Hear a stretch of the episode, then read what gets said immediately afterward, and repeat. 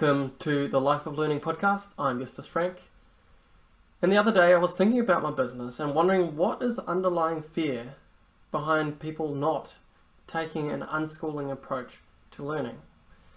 And one of my answers that I wrote down was that people are afraid to take responsibility for their child's education.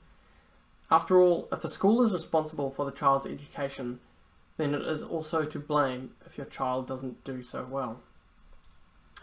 And so that was my initial thought a few days ago. And then yesterday, I listened to a podcast um, called The Voluntary Life. It's and I'll put the links um, in, in the show notes as well. And I was listening to a particular episode, uh, episode 30, uh, called The Fear of Freedom.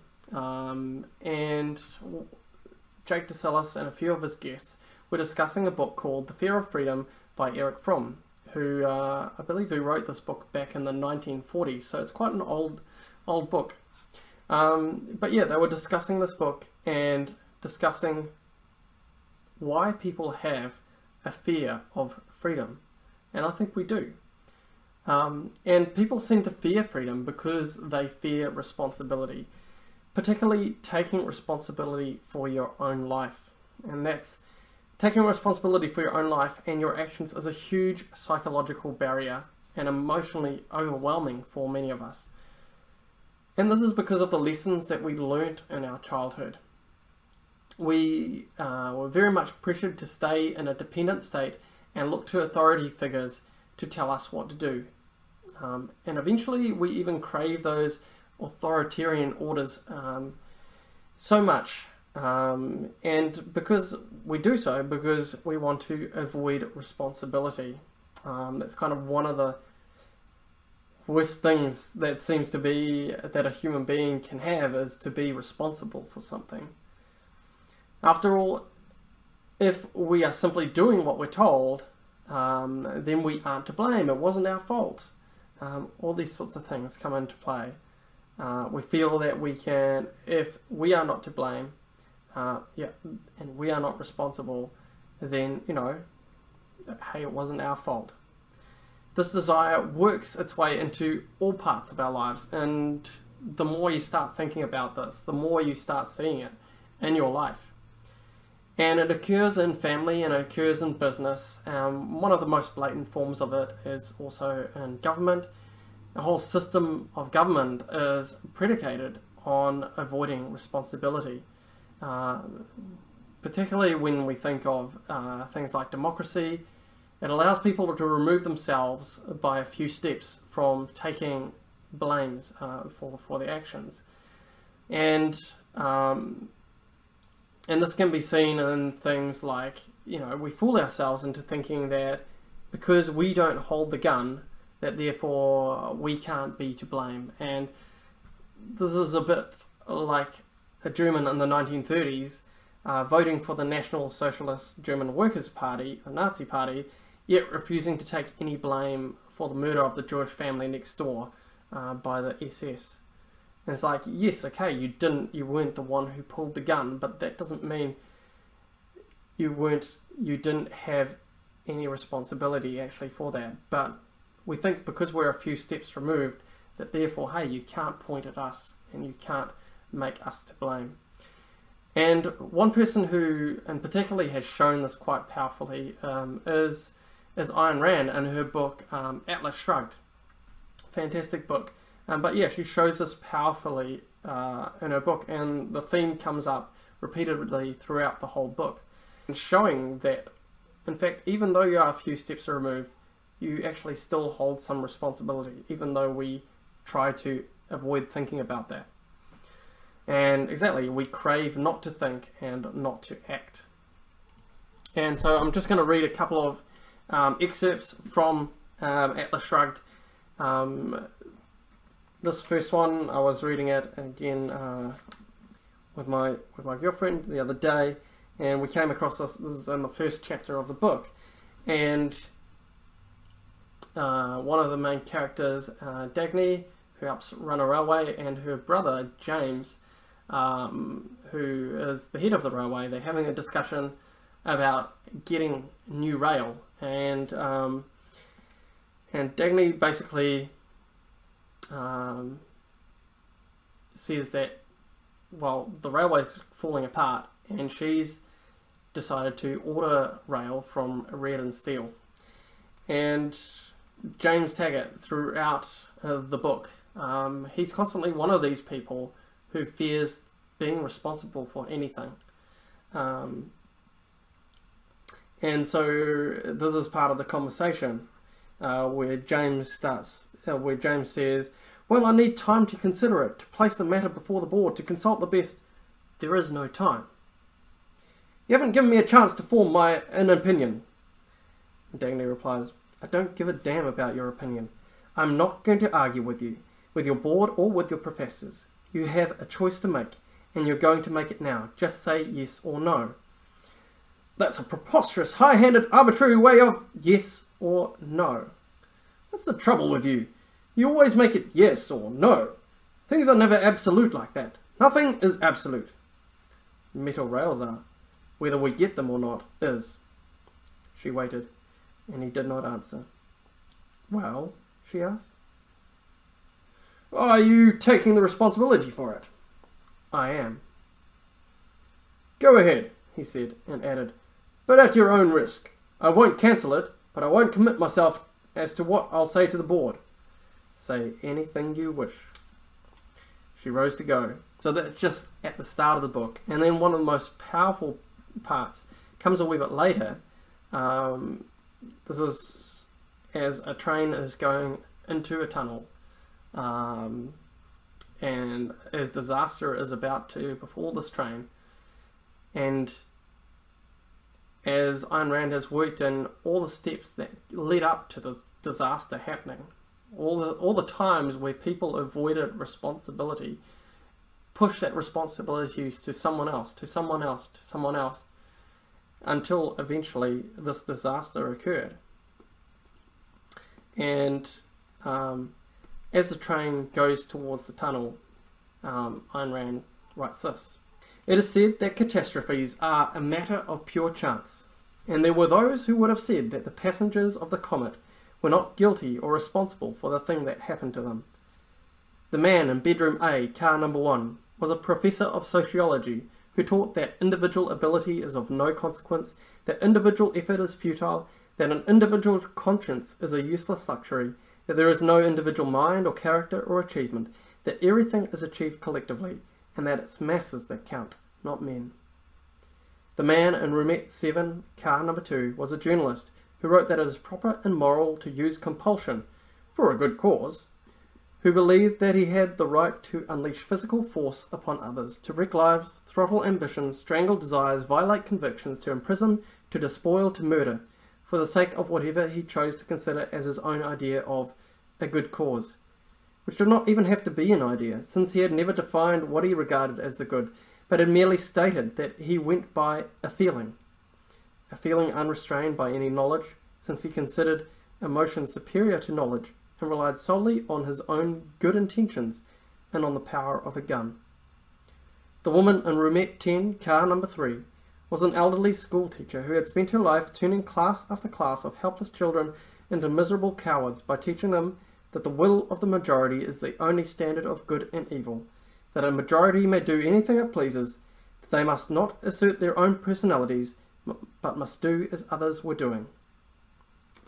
The man in drawing room B, car number 4, was a newspaper publisher who believed that men are evil by nature and unfit for freedom, that their basic interests, if left unchecked, are to lie, to rob, and to murder one another, and therefore men must be ruled by means of lies, robbery, and murder, which must be made the exclusive privilege of the rulers, for the purpose of forcing men to work, teaching them to be moral, and keeping them within the bounds of order and justice.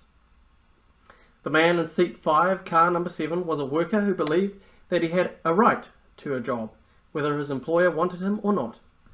The woman in roomette 6, car number 8, was a lecturer who believed that, as a consumer, she had a right to transportation, whether the railroad people wished to provide it or not. The man in roomette 2, car number 9, was a professor of economics who advocated the abolition of private property, explaining that intelligence plays no part in industrial production that man's mind is conditioned by, by material tools that anybody can run a factory or a railroad, and it's only a matter of seizing the machinery. The woman in bedroom D, car number 10, was a mother who had put her two children to sleep in the berth above her, carefully tucking them in, protecting them from drafts and jolts.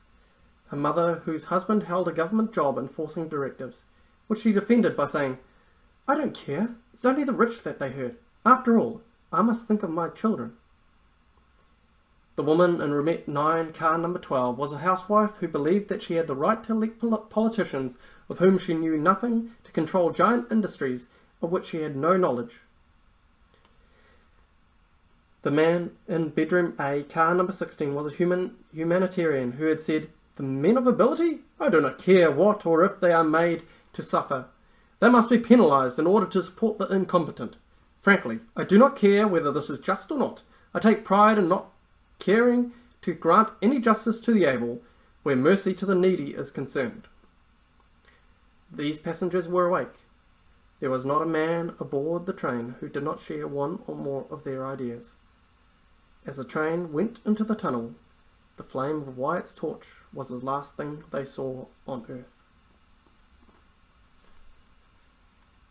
So yeah, that's one of the. Sorry if I'm a little bit of a spoiler, but that's um, one of the highlights of the book, and just goes to show that you know that that the actions that we do take um, do have their consequences, no matter how and that we do share some responsibility, no matter how far down the road or how removed they we try and make them be. Uh, we can put other people um, in between us and the direct responsibility for something, but it's how we live our everyday lives that matters at the end of the day.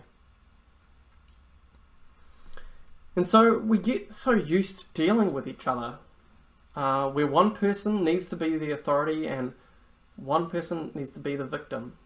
And so we approach so many relationships this way. And we are sometimes happy to be the authority figure, to be the domineering one, uh, because as long as we have some sort of backdoor of escape, as long as we have still some way, somebody else who can be the scapegoat, or something else that can be the scapegoat, um, we relate to, to each other in terms of um, being dominant or being a victim. And so we are taught to avoid responsibility at all costs. And from the psychological state, uh, we then seek to escape by trying to live in a fantasy. Um, these can come in the forms of sadism, masochism, authoritarianism, and um, again, this is more discussed in, in Neil Fromm's book, um, and yeah, and this is kind of what they discuss on the podcast as well. Political leaders hook into our desire to avoid responsibility and bribe us with a fantasy release. And this can come in the form of fascism, communism, and other authoritarian systems. We basically end up fleeing to conformity. And for me personally, in the past, uh, much of my fear of responsibility um, came out of my desire to conform to the authority of religion. So there's all sorts of ways in, in which we seek to conform and to avoid responsibility. And so I believe this fear of freedom, this fear of responsibility, is what drives much of what we see with parents' hesitancy to um, home educate or to unschool. If you give your children to a school, it becomes the school's responsibility that the child learns, and if the child struggles, then often the school will hand over responsibility to the child and will blame the child. And this is despite the fact that the child was the actual victim and that it never chose to be in this situation, nor did it choose the things he or she was supposed to learn. And I've seen this to be the case, particularly in private schools as well. Parents pay thousands of dollars, and then at parent teacher time, when a child hasn't learnt what the system expects of them, parents ask the teacher, I paid well to send them to the school. What are you going to do about it? And the thing is that learning something comes after motivation. And where there is no motivation for a certain thing, learning is a struggle. One eye opening conversation occurred at my last school when I was talking to the deputy principal, and I was telling him that there were some kids who were just not interested in the sports we are doing in our physical education class.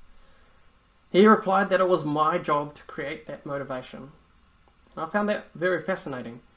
He was saying that my success as a teacher depended on how good I was at changing the internal state of another human being. And so often we shift around responsibility for things that we have no business, that have no business being shifted around. The responsibility of someone's motivation should not be shifted to another person. The thing is that children do eventually catch on that adults believe that motivation is, is the responsibility of the teacher. And I've seen it in children as they come to class. They sit down, they look at me as if to say, All right, I'm here. See if you can motivate me. Is it any wonder that then teachers resort to rewards and punishments? Anything to feel like they have succeeded in motivating the child, even if that means using short term manipulative techniques. Looking back, I can certainly see this in myself as a teacher. So parents send their children to school because they do not want to be trying to create motivation in their children more than they have to. They do not want the responsibility of that. They already have enough trouble as it is, trying to mo- motivate their children to eat vegetables, brush their teeth, and go to bed on time. Adding reading, writing, and mathematics to the list just seems too daunting. So we have two fears really going on the fear of responsibility for those things you are actually responsible for, and then there is the fear of perceived responsibility for those things that you actually have no business being responsible for. So when it comes to parenting and home education, there are things you can be responsible for. Providing a nurturing and loving home that takes care of a child's needs in their dependent state, provide a home free of coercion, force, and violence, and to become an interesting person and a curious person, to gain self knowledge. If you do those things, you will motivate your child to learn. Do not try and force the motivation to happen. Focus on yourself, focus on living out your values and taking full responsibility for yourself. And if we do this, we will encourage others to do likewise. We will not be responsible for another's motivation, but we may become a source of inspiration for them. So, to finish off, you know, we wonder why anyone would ever be afraid of freedom. And yet, you know, this is what we are taught to do. We are taught to fear it. Our natural state is to be free, but we grow to fear it. If we are ever to embrace freedom, we must first embrace responsibility. And once we embrace responsibility for ourselves, we become open to engaging with others in a voluntary way free of coercion. And so we finally become free. Thanks so much for listening or watching, um, and I hope to see you again next time. Thanks. Bye.